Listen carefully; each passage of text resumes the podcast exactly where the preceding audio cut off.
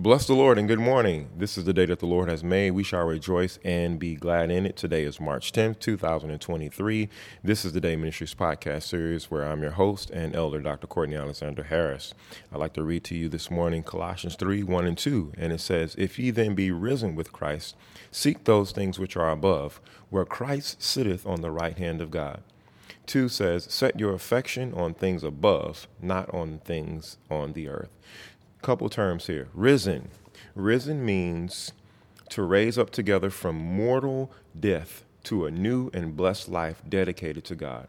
And affection means to direct one's mind to a thing, to seek, to strive for.